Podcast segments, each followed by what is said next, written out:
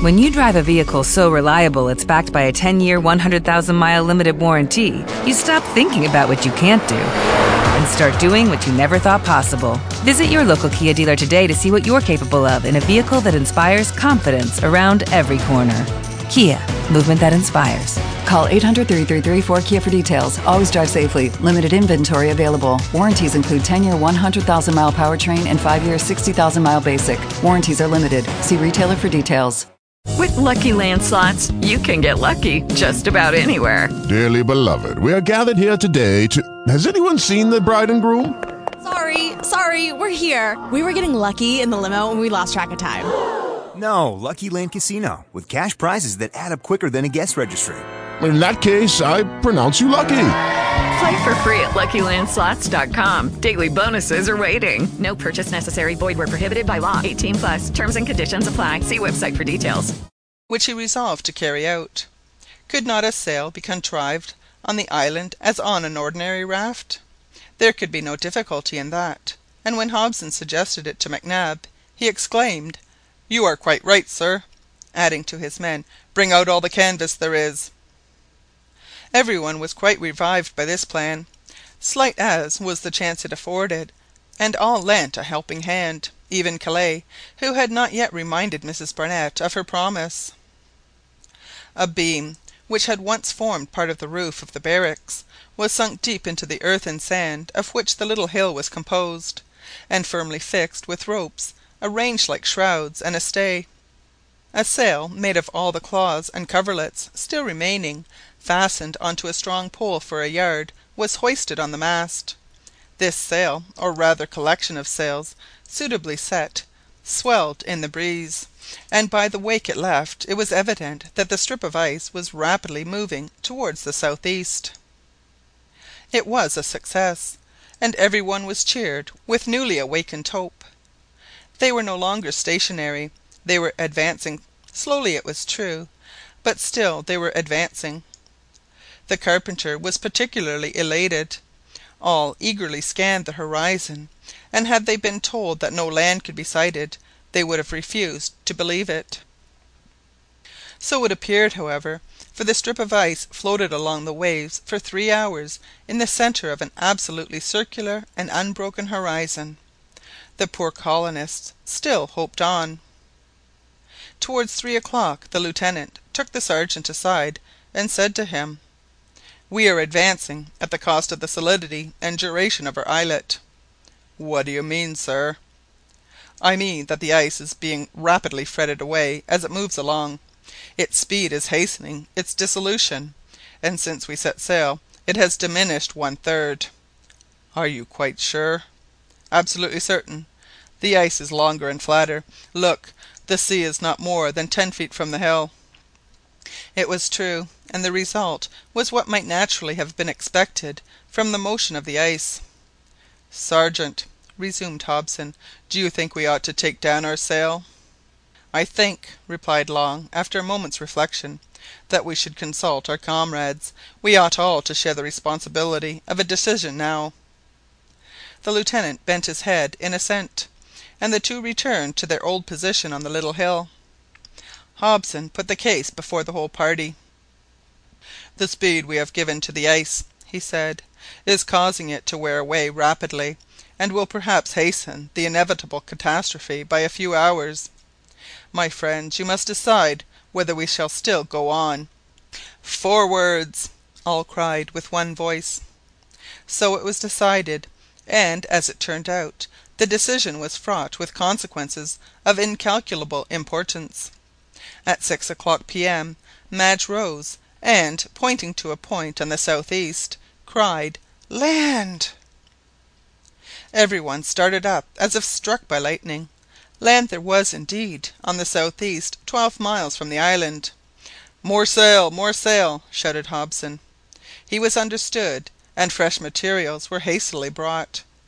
On the shrouds a sort of studding sail was rigged up of clothes, furs, everything, in short, that could give hold to the wind. The speed increased as the wind freshened, but the ice was melting everywhere. It trembled beneath the feet of the anxious watchers, and might open at any moment. But they would not think of that. They were buoyed up with hope. Safety was at hand on the land they were rapidly nearing. They shouted, they made signals, they were in a delirium of excitement. At half past seven the ice was much nearer the land, but it was visibly melting, and sinking rapidly. Water was gushing from it, and the waves were washing over it, sweeping off the terrified quadrupeds before the eyes of the colonists.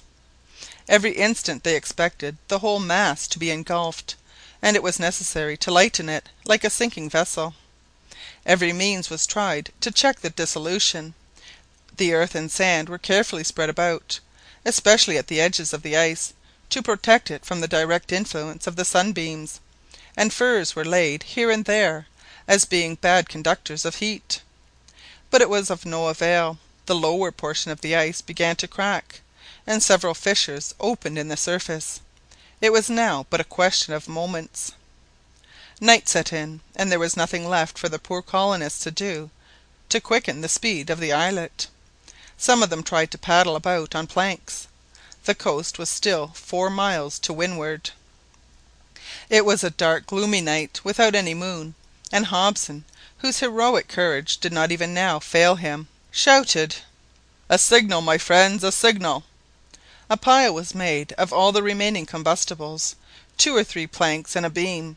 It was set fire to, and bright flames soon shot up, but the strip of ice continued to melt and sink. Presently the little hill alone remained above the water, and on it the despairing wretches, with a few animals left alive, huddled together, the bear growling fiercely. The water was still rising, and there was no sign that any one on land had seen the signal. In less than a quarter of an hour they must all be swallowed up. Could nothing be done to make the ice last longer?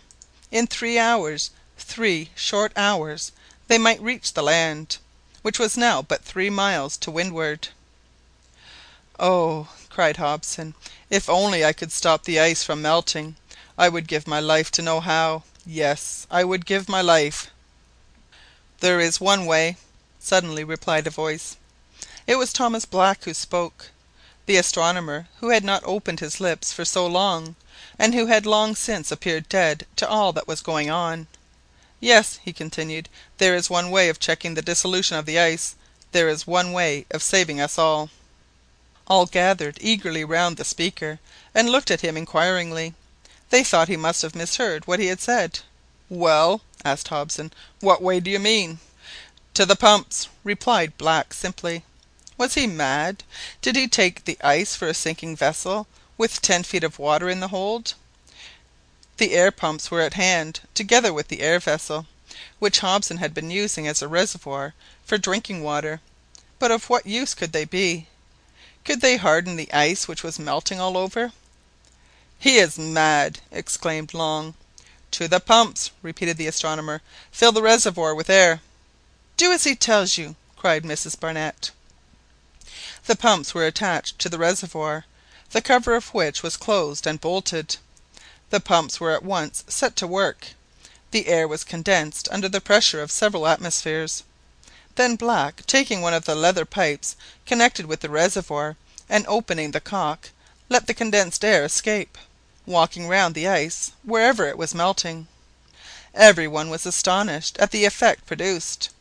Wherever the air was projected by the astronomer, the fissures filled up, and the surface refrozen. "Hurrah! hurrah!" shouted all with one voice. It was tiring enough to work the pumps, but there were plenty of volunteers. The edges of the ice were again solidified, as if under the influence of intense cold. "You have saved us, Mr Black," said Lieutenant Hobson. "Nothing could be more natural," replied the astronomer quietly.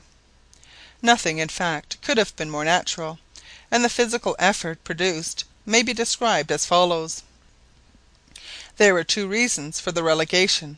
First, under the pressure of the air, the water vaporized on the surface of the ice produced intense cold, and the compressed air in expanding abstracted the heat from the thawed surface, which immediately refroze. Wherever the ice was opening the cold cemented the edges, so that it gradually regained its original solidity. This went on for several hours, and the colonists, buoyed up by hope, toiled on with unwearying zeal. They were nearing the coast, and when they were about a quarter of a mile from it, the bear plunged into the sea, and swimming to the shore soon disappeared. A few minutes afterwards the ice ran aground upon a beach, and the few animals still upon it hurried away in the darkness. The colonists disembarked, and falling on their knees, returned thanks to God for their miraculous deliverance.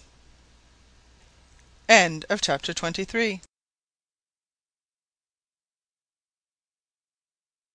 With the Lucky Land slots, you can get lucky just about anywhere.